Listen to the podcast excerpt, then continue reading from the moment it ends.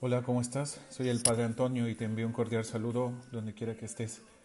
Bien, el tema que te quiero comentar el día de hoy se refiere a la misa. ¿Por qué la gente no viene a misa?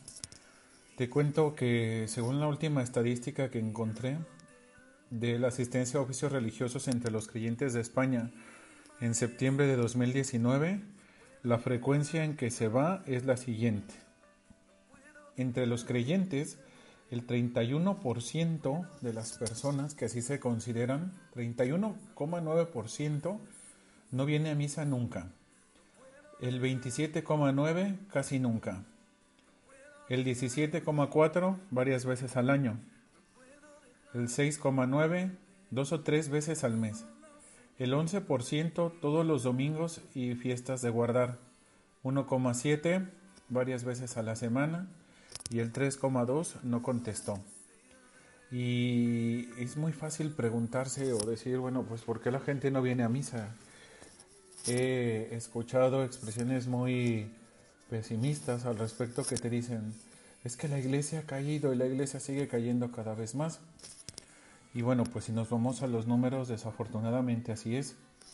Aunque tengo que aceptar, o más bien tengo que decir, que esto no es nada nuevo, o sea, el Señor nos dijo que realmente iban a ser, iba a llegar una época en que se perdería mucho la fe, así nos, así se nos ha comentado, eh, pues inclusive en apariciones, en visiones de la Virgen.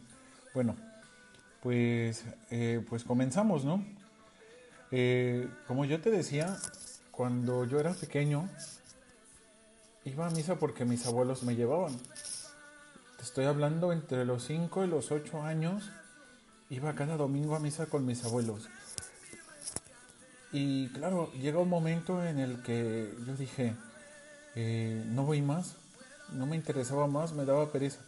Hice la primera comunión y pasada la primera comunión, pues como que se perdió esa ilusión inicial de estar en misa cada domingo porque pues había pasado la fiesta, había recibido los regalos, y como que ya no tenía como que el mismo sabor. Y entonces pues lo dejé, eh, me aparté.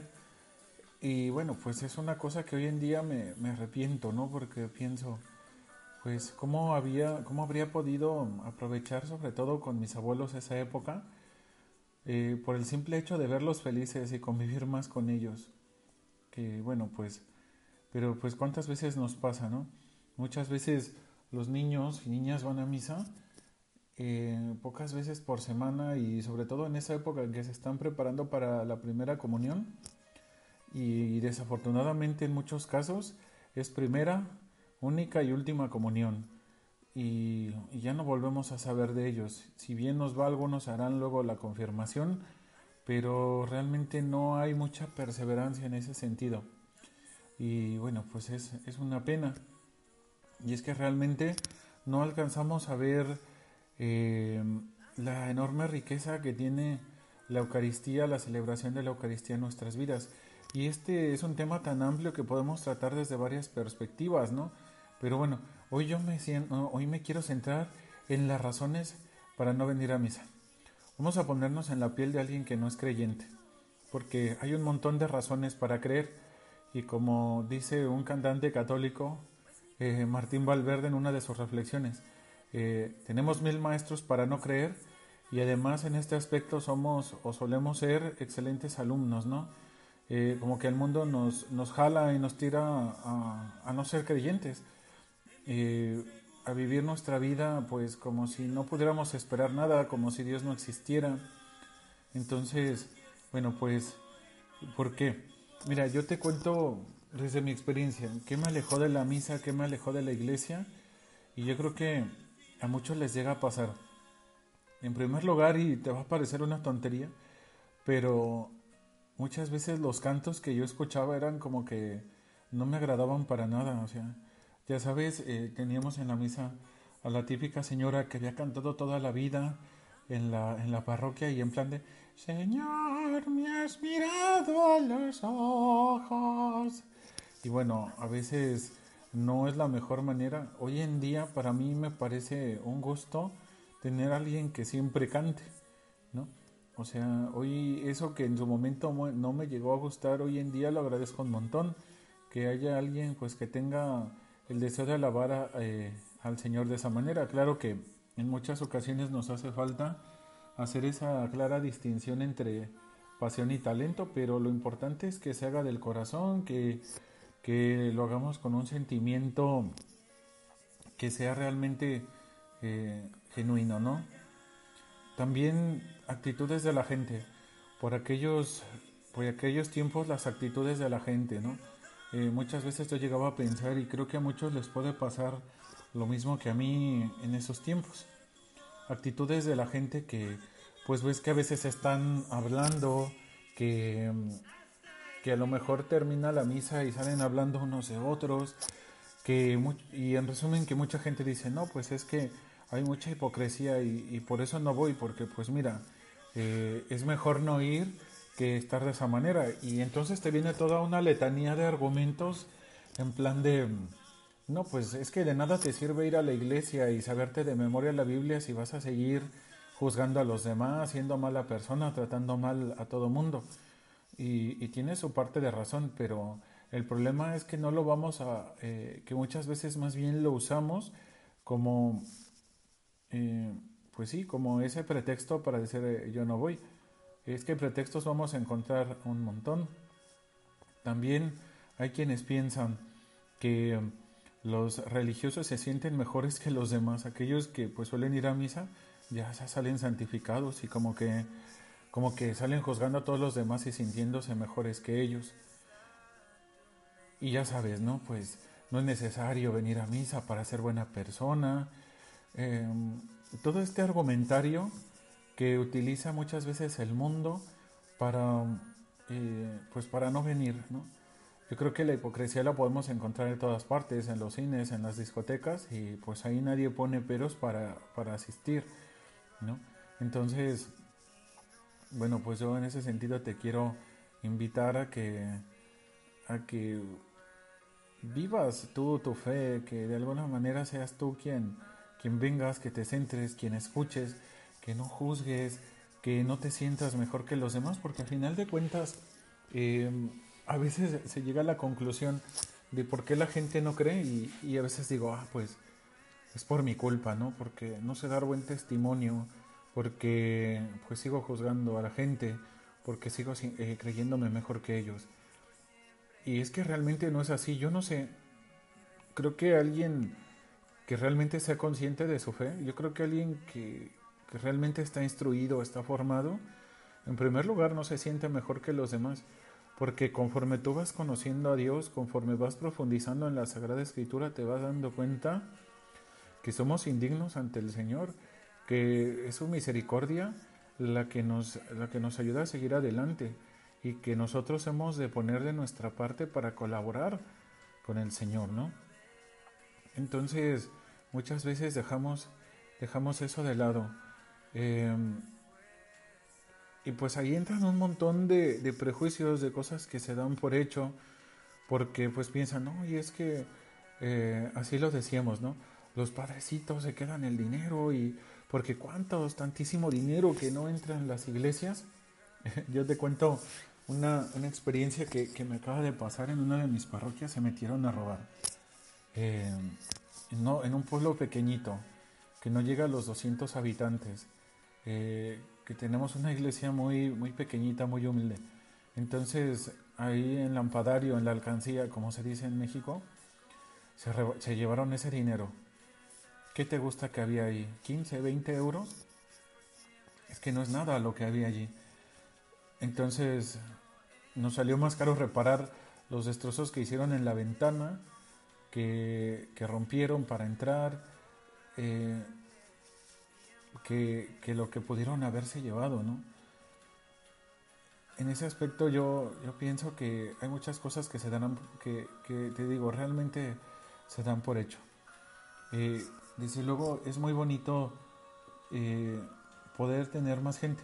Hay, hay, otros que dicen, bueno, pues también la actitud ¿no? del sacerdote eh, muchas veces lo, aburrido de la predicación y ahí sí, creo que todos los que somos pastores tendríamos que ponernos un poquito más las pilas. Yo el primero, ¿eh? para preparar una buena homilía que, que haga atractiva la palabra de Dios a la gente. Que, que, muchas ocasiones eh, pues nos la pasamos regañando con una actitud muy negativa, con una cara de vinagre. Pero es que pues yo también quiero hacerte un poco de conciencia, ¿no? El día de hoy.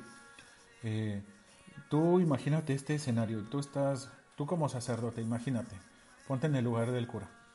Estás celebrando la misa y, y bueno, pues para nosotros, pues no hay nada más hermoso, nada más valioso ni nada más sagrado que la Eucaristía. Entonces resulta muy incómodo pues que por atrás está la señora masticando chicle, em, hablando con los demás y es que imagínate si tienes a, lo mejor algún complejo como yo, ¿no? Cuando alguien se está riendo a la misa no sé por qué me da de pensar que es de mí de quien se están riendo, ¿sabes? Entonces, mm, pues no lo sé. Está como esa... Eh, eh, como esa necesidad de muchas veces llamar la atención a la gente, de pedirles lo más amablemente posible que guarden silencio, que, guarden el celular, el móvil, como le digan ahí donde, donde tú estás. Eh, es muchas veces necesario guardar silencio. Yo gracias a Dios en ese sentido soy muy libre. si a alguien le tengo que decir, oye, ¿me quieres hacer el favor de guardar silencio? Estamos intentando celebrar la Eucaristía yo en ese sentido, pues eh, yo te invito, ¿no? Que si vas a ir a la misa, pues al menos, al menos asumas las formas de una aparente atención. Y es que todo se respeta más que, que la misa, ¿no? La gente hoy en día como que no, no sabe distinguir eh, en dónde está. Eh, las parroquias, nuestras iglesias, nuestras capillas tienen que ser un lugar de oración, un lugar de encuentro con el Señor. Y hoy en día nos hace falta tanto guardar silencio, saber estar en silencio, que, que bueno, pues no podemos estar un segundo sin hablar. También, y es que muchas veces me pregunto, ¿qué será eso tan importante que está hablando esta persona que, que no puede esperar a que termine la Eucaristía, ¿no? Entonces, eh, eh, tú dime, pues, eh, ¿qué harías en mi lugar, no? si, si vieras esas actitudes eh, en la gente. Entonces, bueno, pues nada más digo que hagas este ejercicio y, que sepas dónde estás. Muchas veces en el cine nos callamos más por respeto a los demás. Si vas a ver a una, de, a una obra de teatro, no, no se diga. Pero pues en la iglesia no. Y es que te digo, pues como estamos en una época que nos ofendemos por todo, ah, ¿ves? Por eso no vengo a la iglesia, porque mira cómo son los curas. Eh, para una vez que vengo y me regañan. Bueno, pues eh, de verdad te invito a que, a que evites esas actitudes, a que te centres un poquito. A lo mejor te puedes llegar eh, llevar una situación muy positiva. Eh, yo sé que es muy complicado. A mí me costó mucho comenzar a venir a misa cada domingo, porque, y es que yo sé, depende de tu situación laboral, yo sé que toda la semana trabajas, yo sé que te resulta muy pesado y a veces también nos engañamos pensando y diciendo, ah, yo creo que Dios me entiende si no voy a misa los domingos. Pero es que bueno, no se trata tanto de eso, ¿no? Dios nos entiende siempre, pero créeme que muchas veces eh, nos hace falta ese momento de encontrarnos con el Señor y tú me dices, bueno, habrá quien me argumente, ¿no? Pues Dios está en todas partes y yo le puedo rezar a Dios a mi manera porque yo no necesito de la ayuda de nadie, mucho menos de un cura para acercarme al Señor. Pero es que hay algo que yo vuelvo y repito en muchas ocasiones.